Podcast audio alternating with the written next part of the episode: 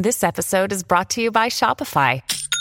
Forget the frustration of picking commerce platforms when you switch your business to Shopify, the global commerce platform that supercharges your selling wherever you sell. With Shopify, you'll harness the same intuitive features, trusted apps, and powerful analytics used by the world's leading brands. Sign up today for your $1 per month trial period at shopify.com/tech, all lowercase. That's shopify.com/tech.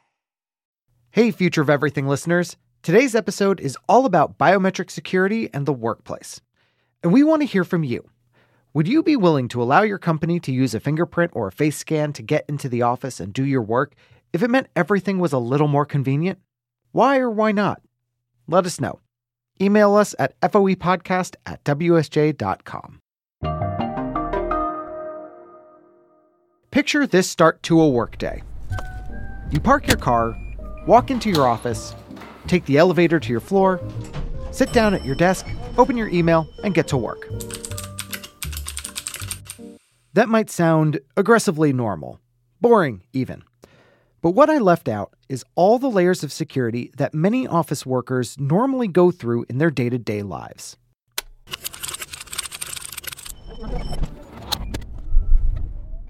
Let's take it from the top. Show your ID at the parking garage. Swipe a badge at lobby security. Swipe your badge again to get from the elevator to your desk. Type in your computer password. Log into your email, your Slack, and so on. And then, finally, you can get on with your workday. Phew! Security in the workplace is all about making sure only the right people can get into physical buildings, or preventing confidential corporate data from being stolen. But imagine not having to go through all those steps every single day, especially after a bad commute. It might just be how the future of workplace security will operate, thanks to biometrics. That's using your unique physical characteristics, your face, your eyes, your fingerprints, to access everything from your office building to your email. As soon as you come through the front door, a camera will pick up your face and can immediately know that you are the right employee authorized to be within these facilities. That as soon as you arrive, you can say your name and then the door will automatically open for you. Mohamed Lazouni has worked in biometrics for decades and currently is the chief technology officer at AWARE, a company that develops security systems to authenticate people's identities and make sure they are who they say they are. At some point, the security is going to primarily fade into the background where you don't have to have it in people's faces. You are not agonizing about it at every single step. From the Wall Street Journal, this is the future of everything. I'm Danny Lewis. And in the future, instead of passwords or ID badges, your body could become the key to everything in your work life. But is the security and convenience of relying on biometrics a fair trade-off for the workers giving up very personal data to their employer? And might it ever go beyond fingerprints and face scans? Stick around.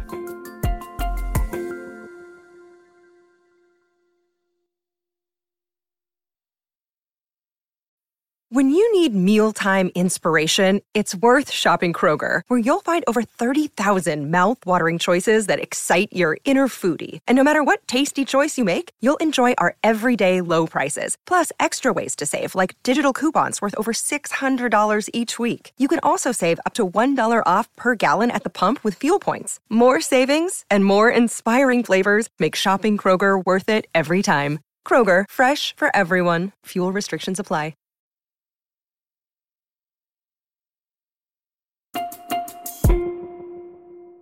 A key plot point in the 2002 sci-fi film Minority Report is the role of biometrics in almost every aspect of life. In this fictional future, eye scans have become keys to everything. Tom Cruise's character, John Anderton, scans his irises to access his highly secure workplace. And those same eye scans make him the target of extremely personal futuristic ads. The road you're on, John Anderton, is the one less traveled, which becomes a threat once he's framed for murder and goes on the run. Good evening, John Anderton. Yeah, John Anderton. It's meant to be a creepy scene, but AWARE CEO Mohamed Lazouni actually calls it exciting. He says it showcases the potential for biometrics to make the world and the workplace more customized and comfortable.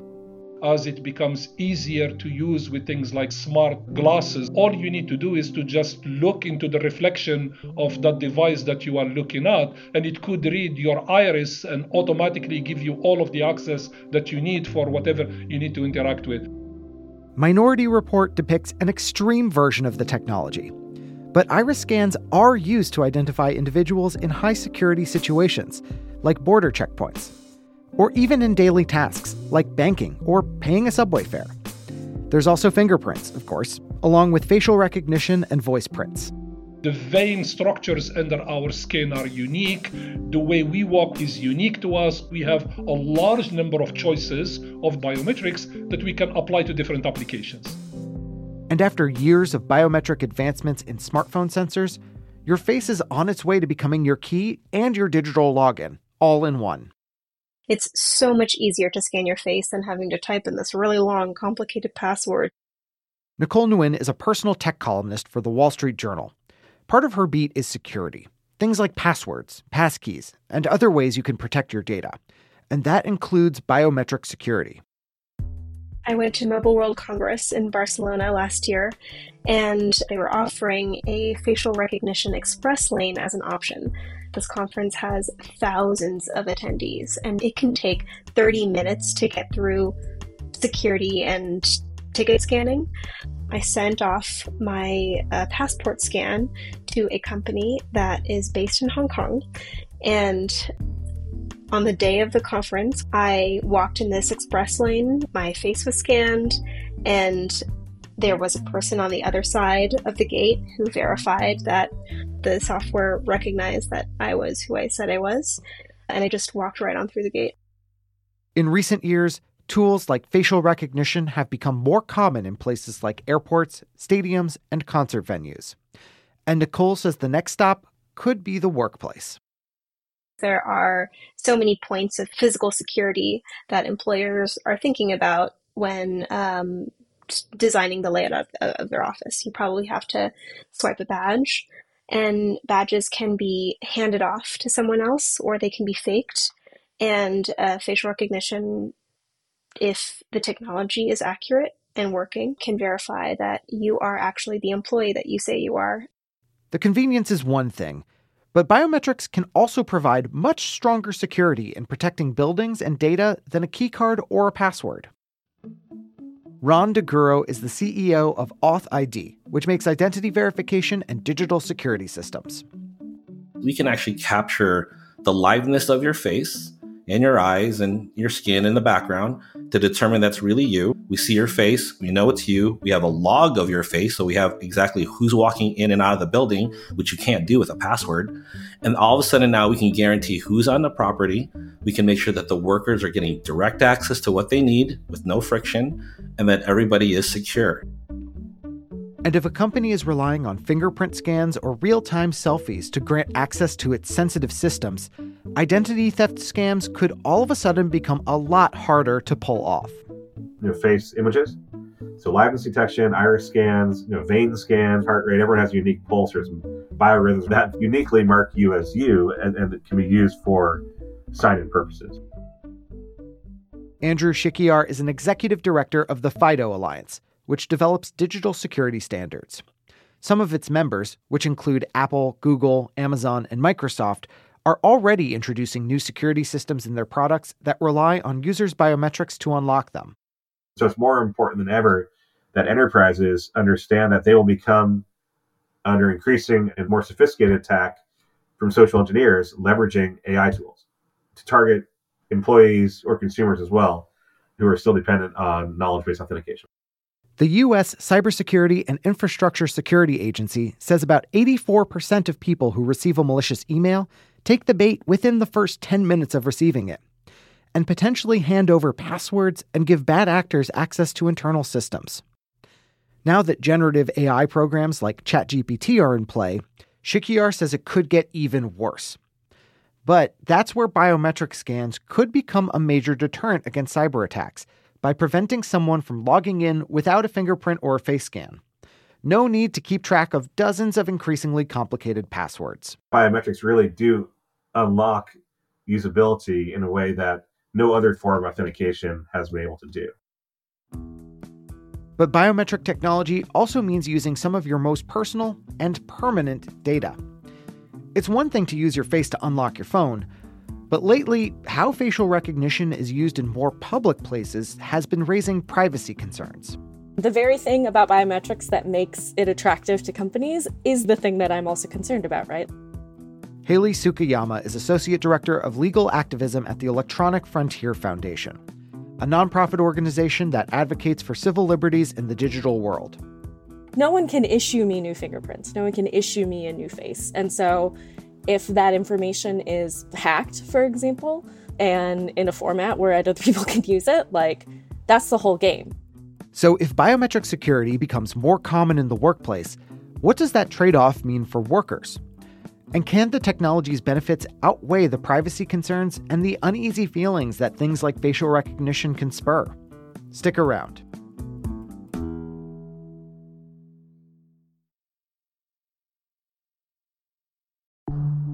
There's a new class of blockbuster drugs. Drugs like Ozempic. They're changing bodies. And all of a sudden, just the weight starts falling off. Fortunes. It just got too expensive. They're just bank breakers. And industries. There was a lot of excitement. There was a lot of skepticism. The impact of these drugs, from business to health, is just beginning. From the journal, Trillion Dollar Shot. Find it in the journal feed wherever you get your podcasts.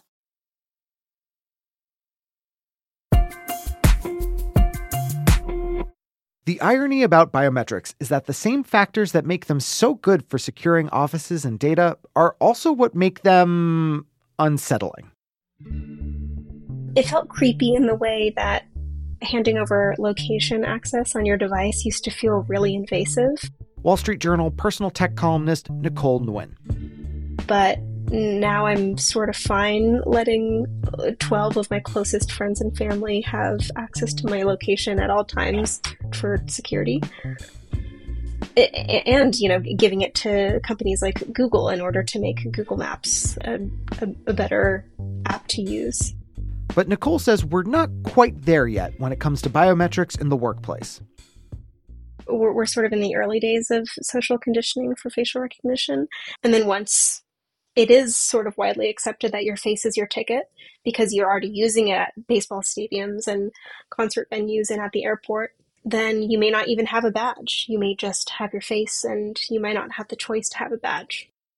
In some ways, that future is already here, including at AuthID, the biometric security company whose CEO we heard from earlier.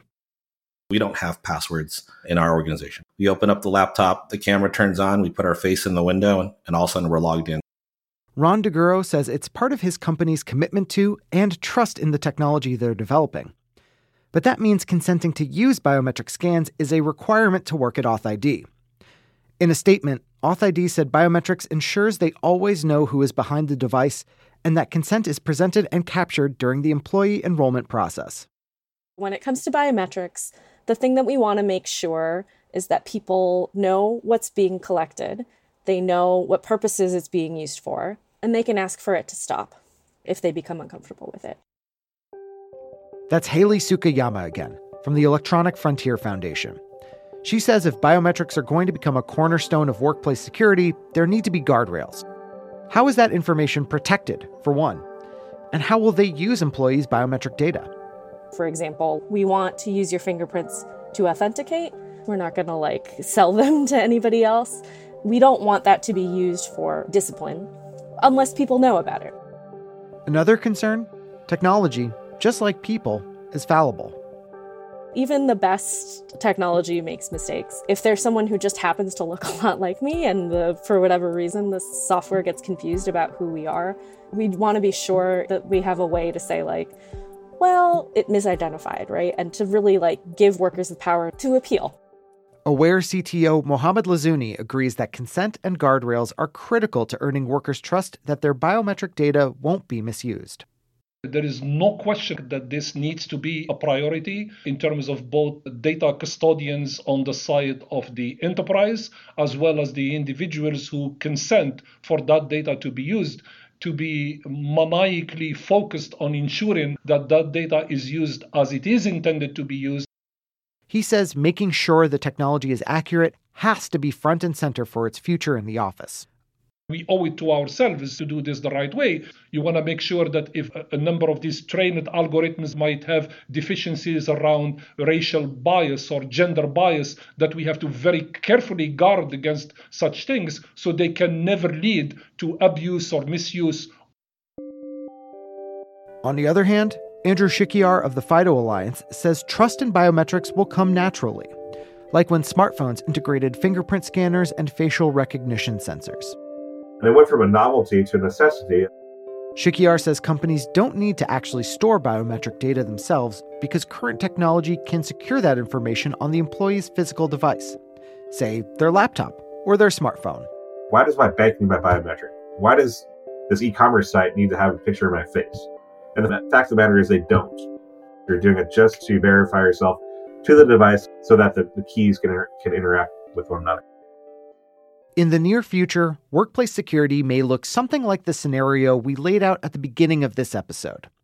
A bunch of different biometric data points collected by cameras and compiled by computers to turn a worker's body into their office badge. But if you ask AuthID CEO Ron Deguero, he'd say that in the decades to come, the future of biometric security might become even more intertwined with your body. It's absolutely the chip. As in, putting a chip inside your body that gives you up-to-the-second data about everything, from glucose levels to the effect of medications. The number one use case for a chip is really to get the vitals of yourself. We've created all these external sensors on our bodies to be able to kind of do this thing to be more convenient. Then I think the next evolution is to be able to just use it to interact with your digital environment or your physical environment. Instead of a badge swipe in the lobby, or even the iris scans from Minority Report, in this future, a sensor might simply scan your chip as you walk in the front door. Another might detect you arriving at your desk and unlock your email while bringing up your daily to-do calendar. The success of biometrics relies on a successful, consistent platform of things that are available. The world has adopted cameras. The world has adopted selfies. I love the chip idea, only in the sense that it will bring some absolute certainty. But again, you have to worry about the adoption for that in order for it to work. Deguero thinks a chip that monitors your health from inside your body will pave the road for using those same biometrics in security systems.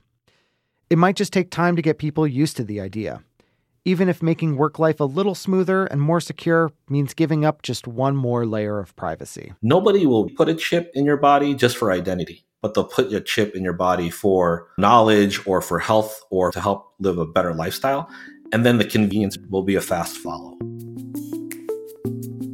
The Future of Everything is a production of The Wall Street Journal. Stephanie Ilkenfritz is the editorial director of The Future of Everything. This episode was produced by me, Danny Lewis. Our fact checker is Aparna Nathan. Michael Laval and Jessica Fenton are our sound designers and wrote our theme music. Catherine Millsop is our supervising producer. Aisha Al-Muslim is our development producer. Scott Salloway and Chris Sinsley are the deputy editors, and Falana Patterson is the head of news audio for The Wall Street Journal. Like the show? Tell your friends, and leave us a 5-star review on your favorite platform. Thanks for listening.